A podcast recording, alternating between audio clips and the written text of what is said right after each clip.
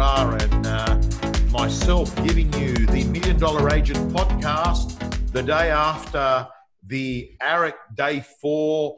Uh, guys, again, uh, well done to uh, the team, uh, AREC team, Susan, for being able at short notice to put on an incredible event. Um, mm-hmm. uh, some nice stuff. You'd like give you an example. Yesterday, both Alex Jordan and um, Marcus send a message saying, "Hey, you know, thank you so much for allowing." I mean, we're the ones that should be thanking them, right? they're the ones that go off. They're go, they're good people, you know. Well, they were extraordinary, Tommy. As were you, by the way. I thought that was one of the best little uh, twenty-minute snapshots I've seen you do. But um, I just, you know, I've said I think Alex Jordan will be the best agent in the country in the next few years. Marcus Chiminello probably is the best agent today, and I thought you were extraordinary. And uh, I thought it was really good. We actually, Troy and I did a brief debrief today with our team and just some of the things that came up that, that they were talking through. If you just start in real estate, I think that's one of the situations we might handle this week or next time, but if you started off in real estate and you just watched that video and you kind of picked out eight things to create a plan around and did them religiously, man, you're going to be in the top 1%. These guys gave us some gold. Gold. So, yeah, that was really good. Now, John, we're mindful of time because we know you've got a, an appointment in around 25 minutes or uh, yeah. even less 20 minutes. And what we're going to do is do some situational coaching. And that is, mm. these are questions that have more or less been stormed by our audience. And um, situation one, and Troy, I'm going to really look for your, uh, your training input here as well. Situation yep. one, vendor in database holding off from coming onto the market, thinking that later in the year uh, COVID 19 would have disappeared. And what do you say to those persons? So you've got, so if you just picture it, someone that was going to come onto the market and they're having a bit of a conversation and they're sort of saying, John and Troy, listen, you know, like it's still a bit raw. Maybe we'll wait till the weather is better. It's getting colder. We'll put it on in spring because we actually think by spring real estate's going to be in full swing again. What what do you say to that person? Um, I'll kick off if you like, Troy. Uh, look, I, I, think the first thing, Tommy, of everything is you've got to understand what's you know you've got to understand what's in their mind. What are they thinking? Are they thinking? Is it a is it a cyclical thing, cold weather? Is it a fear of what's happening? Do they think the market or the economy is going to improve in six months? I would want to get inside their head because at the end of the day, and Marcus said this yesterday, you've got to create a bespoke plan that suits the property and the client and the situation. So, you know, no cookie cuttering. People aren't interested in cookie cutter. People want to say. So, first thing I'd say, Tom, give me a sense of what you're thinking because there's different views out there with various experts about things are going to get better or worse. I know right now, you know, what I'm finding as an agent in your particular area is I did three sales last week and we cleared 87% of our auctions even during COVID at before and within 14 days after. So we're confident that things are actually there are buyers out there. But tell me more about what are you thinking? So then I guess, Tom, they're either going to say, well, we think the market's going to go up, in which case you go to that great graph I think you had yesterday on the on the AREC Digital where you said, you know, here's the problem, Tom, is when the market goes up, everything tends to go up at about the same level, and therefore the gap doesn't get any closer. So I think there's not a great benefit there. However, if you are thinking the market could go down, cash is king if we get you out of this home, worst case scenario, into a six to 12 month rental, and then if things do get a bit darker towards the end of the year when the government and the banks sort of pull away some of their support structures, then you'll be in a great position to really buy things with a cash unconditional settlement at probably an attractive price. So, step one, have to find out what's in their mind. Could be their daughter's doing the HSC in November, in which case, well, it's a no brainer. We wait until she's done the HSC. So it could be a personal thing, it could be a view of the market. And as you said yesterday, Tom, you know, it, it was, uh, is, that, is that yesterday up on your website or your, can people see it? Go to your Facebook or something? Um, sorry, I've actually sent it. Yes, it's it's actually up on my Facebook, and I've actually even sent it to Shah, and Shah was sending it out to everyone. people, but if, if someone didn't see it yesterday, because I'm going to refer today because I can't help it because there's so much gold. Mm. But you know, you were talking about you know, is this a logical situation? And if the market goes up, all markets go up, which they generally do. You, you don't find your market goes up and the one you're buying into doesn't. That would be a rare event, and it's one that's impossible to to predict. So you know, customized empathy, find out what are they thinking, why are they thinking hold off. Is it because of the HSC? Is it because they think the market's going to get better? If it does, doesn't matter. If they think the market's going to get worse, definitely holding off feels like a strategy that's flawed. And I think if you do all of that, people just need to get this fear out of their head. And I'm not saying you ask a question so you can get your way and you, you know, you arm wrestle them down and sign it. I'm saying you do it so you really understand what is their thinking, and then you have to have the courage to either agree or disagree based on what you really think. And, and sometimes I'll say I could I could totally see why you're seeing it that way, Tom, and I respect that. If I could share my view, which is a bit different as to what I think might happen with the market, and then I share that, and then we either have a meeting of the minds one way. Ultimately, the client's got the control, and they say, "Look, you know, I hear what you say, John, but I'm going to I'm going to wait." Or I hear what you say. You've actually convinced us we should go now, and we might get a longer settlement. So we might actually get a four month settlement that takes us into the spring period. So that would be the things. Troy, what have I missed?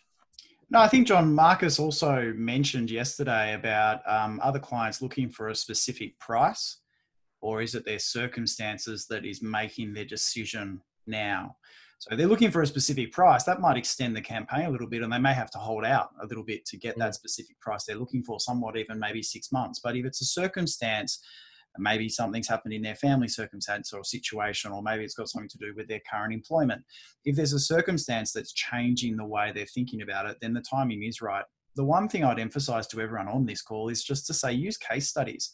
There are some phenomenal sales that we're all hearing about over the past 14 days that have been happening around the grounds. Sales that you wouldn't anticipate would have happened maybe three months ago when COVID mm. started. So use those. And if you can't find them, ask your colleagues in the office what sales have been happening and tell me a little bit more about the information that's there. What was the campaign like? What was the inspections like? How many people were registered at the auction? Did it go to auction? How many active bidders were there? Did it go past reserve? Start to tell a story around the case studies that you've got because that's the evidence based information that most vendors are going to rely on. They're not going to rely on a real estate professional saying the timing's right. Um, they're probably not going to rely so much on the media either because, you know, if you look back at Tom, your post a couple of months ago, there was meant to be 150,000 deaths in Australia. So you've got to kind of have that evidence-based information and pitch it in a way that the vendor understands and can make the right decision. I think you're 100% right, John. Yeah, on that post, that came about because I had a guy that was saying to me, he pulled out, he had a Sydney Morning Herald front page saying prices are going to drop by 33%. So I quickly Googled because I remember the front page of the Herald uh, said there will be a minimum of 50,000 deaths and there'll be a maximum of 150,000 deaths. And I brought it up on my phone and I said, well, look, here's the issue. The person that published this also published that.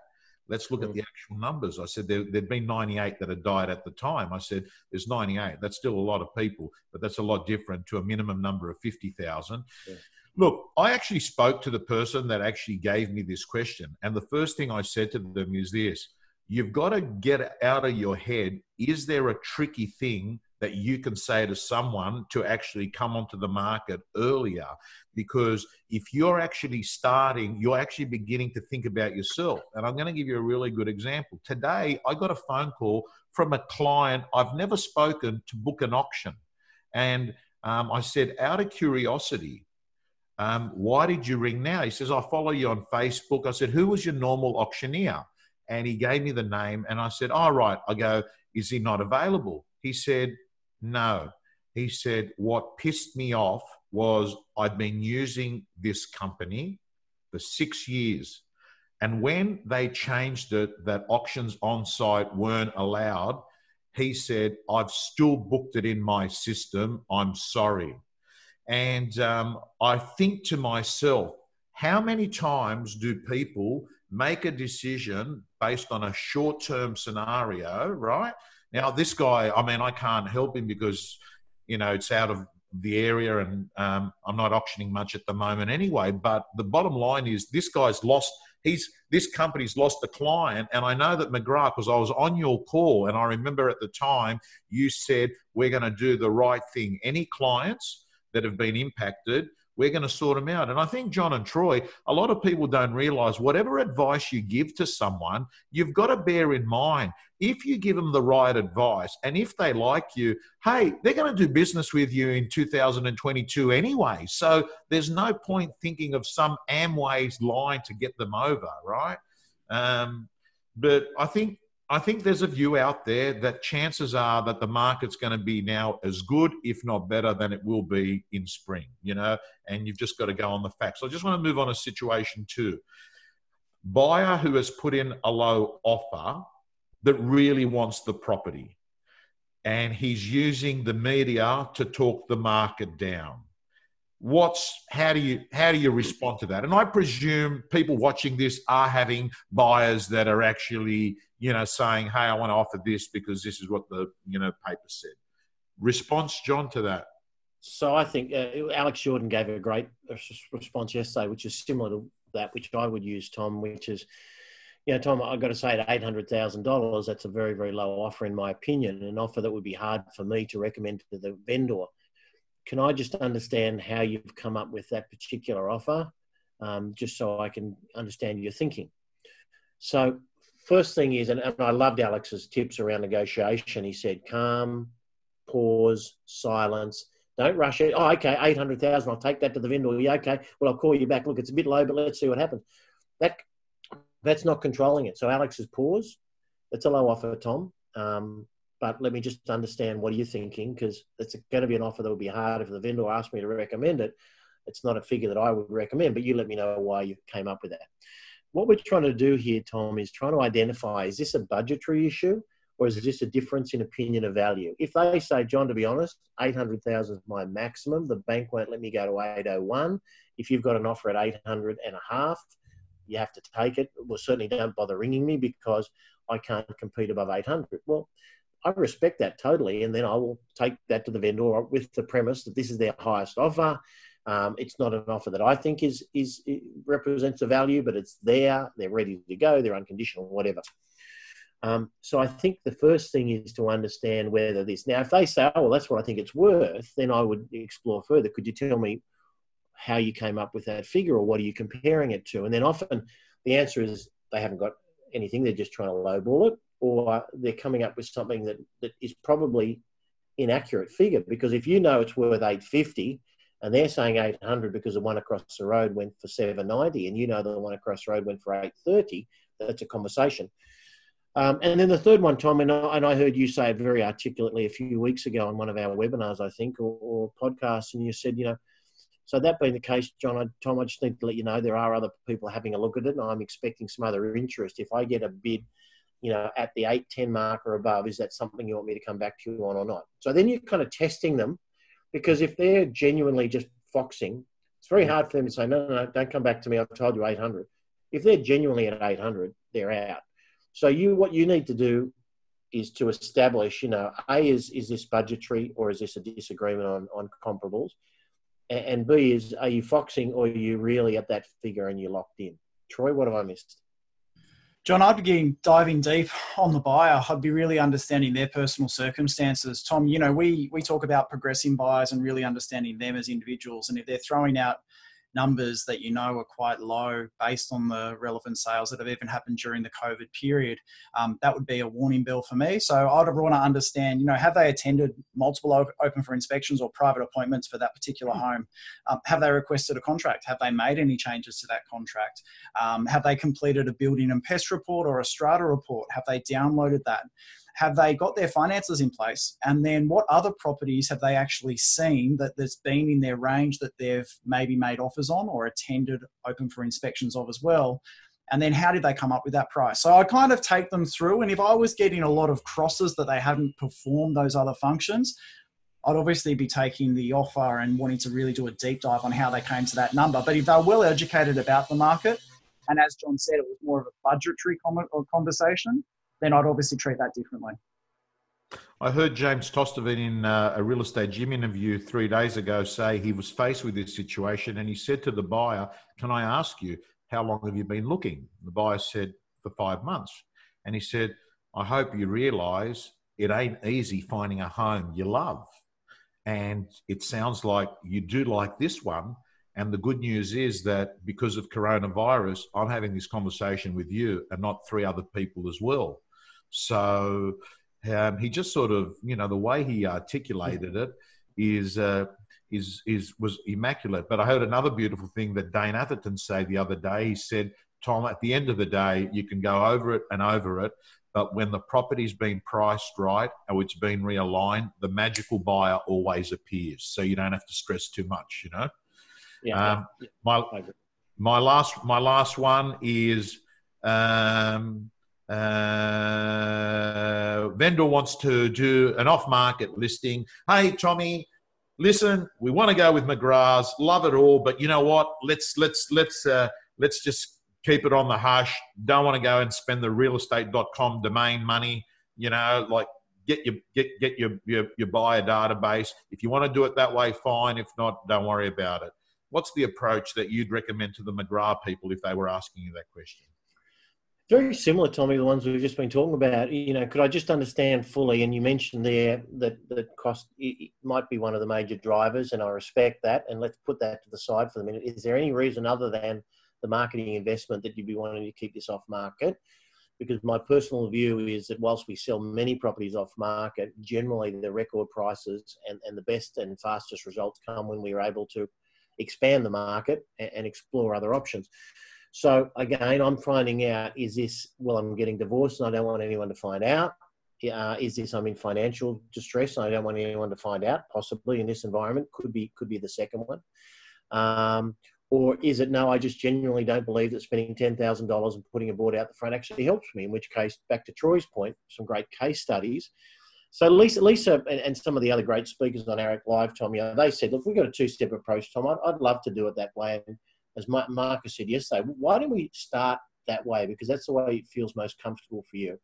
Let me get some of the very best buyers I've been working with that absolutely this home almost specifically is described what they're looking for. Let me get them through. We'll get some feedback, Tom, and one or two things. I'm either going to sell it for you off market, or if we, or if at that point we haven't sold it, but we had encouraging feedback, you may want to reconsider perhaps going to a broader market because there's nothing like competitive tension, Tom in maximizing price. As much as I would back myself to be a very, very experienced and competent negotiator, I'm twice as good a negotiator when I've got two people want the same home as I am when there's one. So that would be my ideal outcome is we get more buyers, we get them emotionally connected, wanting to move into the home mentally and emotionally, and then we create that competitive tension. But how, however, what I'd love to do is start your way. So I would still question up front, and if they kind of said, "No, well, I just that's the way I want to do it," then I'd say let's start that way. But I'd plant the seed that I think we should we should review in a fortnight, and let's see. Many of our clients go stage one, stage two. If we don't sell stage one, they'd love shifting to stage two. So again, always about empathy, always about a bespoke solution. You know, Marcus said it yesterday. You got to go with them. If they say, "Well, I want to start it that way," you you know you've got to be careful you don't push back too hard because some agents talk themselves out of a gig because they're pushing back and they say, look, I really think that's crazy and I think you need to rethink about it, sleep on it overnight. The next agent walks in and said, I think that's really doable. Let's let's start that way and do it. Sign them up, deal's done. Troy. I, I can't help it, but everything both you guys have said so far have basically haven't been a response. It's actually come back with a question. You're actually leading. They say something, and then you're leading with the question because what I'm um, getting is the view that what you're saying is you need to find out really what are they really saying here in a situation and don't assume it.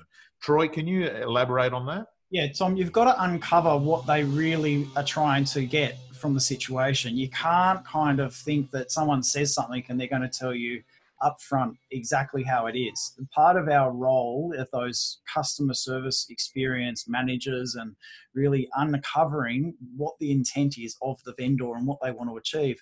You know, talking about an off-market sale, I'd be asking a better question to say, what does that look like to you, Mr. and Mrs. Jones? Because there's many different types of off-market sales. Um, my recommendation is we do a slightly softer approach and we get all the marketing elements complete and we send that to the, the buyers and the data that we've been working with with a philosophy that after the first 14 days or even the first seven days, if we haven't extracted a very premium result, we would move into the second phase of the marketing. And that marketing campaign, you want to expose it to as many people as possible. What I'm noticing, Tom, and even the conversations we've had offline, there's many buyers out there, and there's a lot of people thinking about buying, but they're not necessarily active in the market, right? So the passive buyer out there right now they're going to be looking at things like realestate.com when they're sitting on the lounge realizing that they've been locked up in their house for the last couple of weeks and they don't want to be there in the next 12 months. So you're going to have those opportunities that present themselves. And I think it's our job to uncover the intent of what the conversation is with the vendor and really show them the path forward. They're looking for trusted advisors right now. They're not necessarily looking for the slick Rick salesperson that's going to get the transaction and be done with it. It's all about questions, Tom. You're right, and and I think that we've got that from so many of the legends over the series, and and I listen to your real estate gym and our MDA podcast. It's all about understanding why a buyer, a seller, or anyone that you're dealing with is in that mindset, and then then working with them. And you might agree with the mindset when you know what it is, but so many agents they jump to recommendations and they jump into into a whole range of statements before they really understand. And that's what we heard through so many of our top um, people in the digital live is it's it's all about that. By the way, Troy, a very fast haircut there. I just have to say before we end up here, that's got to be one of the fastest haircuts I've seen on you in 20 years. Thank just you. saying. Just, You look, just- mate. You, Thank you. you look, you look, you look, you look, you look amazing. You look amazing. You sound amazing. One, one, one episode. I was hoping we were going to get away with just one episode of not picking on me, but here he goes, Tom. He's off And again. while that's going on, I'm watching Johnny. Your little dog is coming in and, Come on. in and out. Let's let's let's bring. What's the name of the dog, John? Snitzel. She's she's upset because someone's ringing on the bell, but I think it's just someone delivering a parcel. Snitzel, it's okay. It's all right. Come here. Come on. She's. She's upset because she's not sure if there's someone downstairs. But I've got to tell you, the courier or the postman ain't going to be scared of that dog. exactly. Okay. So anyway, that was three scenarios. Um, and um, I like scenarios. I like doing a case study and breaking it up. And you know what I summarize out of this conversation is meet people where they're at. Don't Yeah. fight them. Don't put too much friction. Meet them where they're at.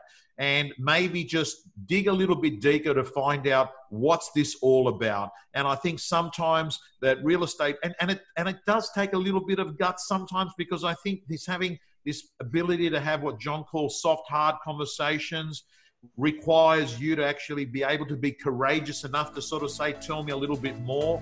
Um, but anyway, fantastic. I will see you both next week. Um, and um, have a great week to everyone listening. Let's go out there and uh, listen and sell. There ain't no Mykonos this winter holiday. See you.